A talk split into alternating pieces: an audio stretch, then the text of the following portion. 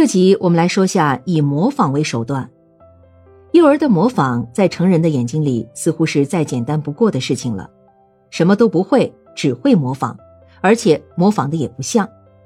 但是人不能不注意到这样一个事实：一个一无所知的婴幼儿，仅仅几年时间，在进小学之前，已经学会了许许多多的东西，这些东西足以奠定他成为现代人的基础。而对一些智力发展超常的孩子来说，他们的音乐、绘画、书法、外语、数学能力，可能没有受过专门训练的成人永远也达不到这个水准。可以这样说，幼儿在他们出生最初的几年时间里，他们的智力发展水准超过了人类从动物界里走出来后千百万年走过的历程。一个三岁幼儿数数到十，并且理解其中含义，并不难。可是原始人，甚至于到目前还存在的落后民族，甚至没有十这个数字的概念。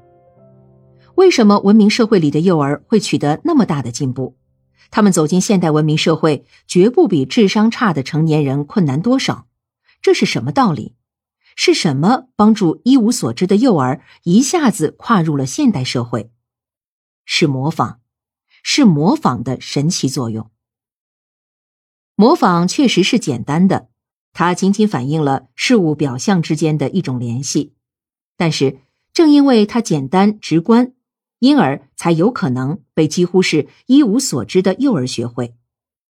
而模仿的东西又往往是成人的世界，这就给幼儿提供了这样一个机会：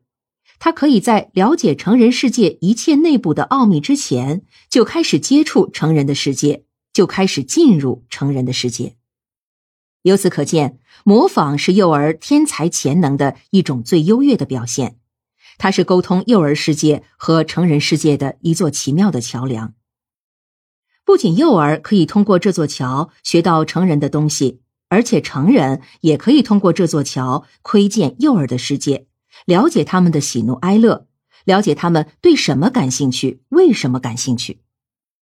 实际上，幼儿也常常通过模仿获得一种愉快的体验，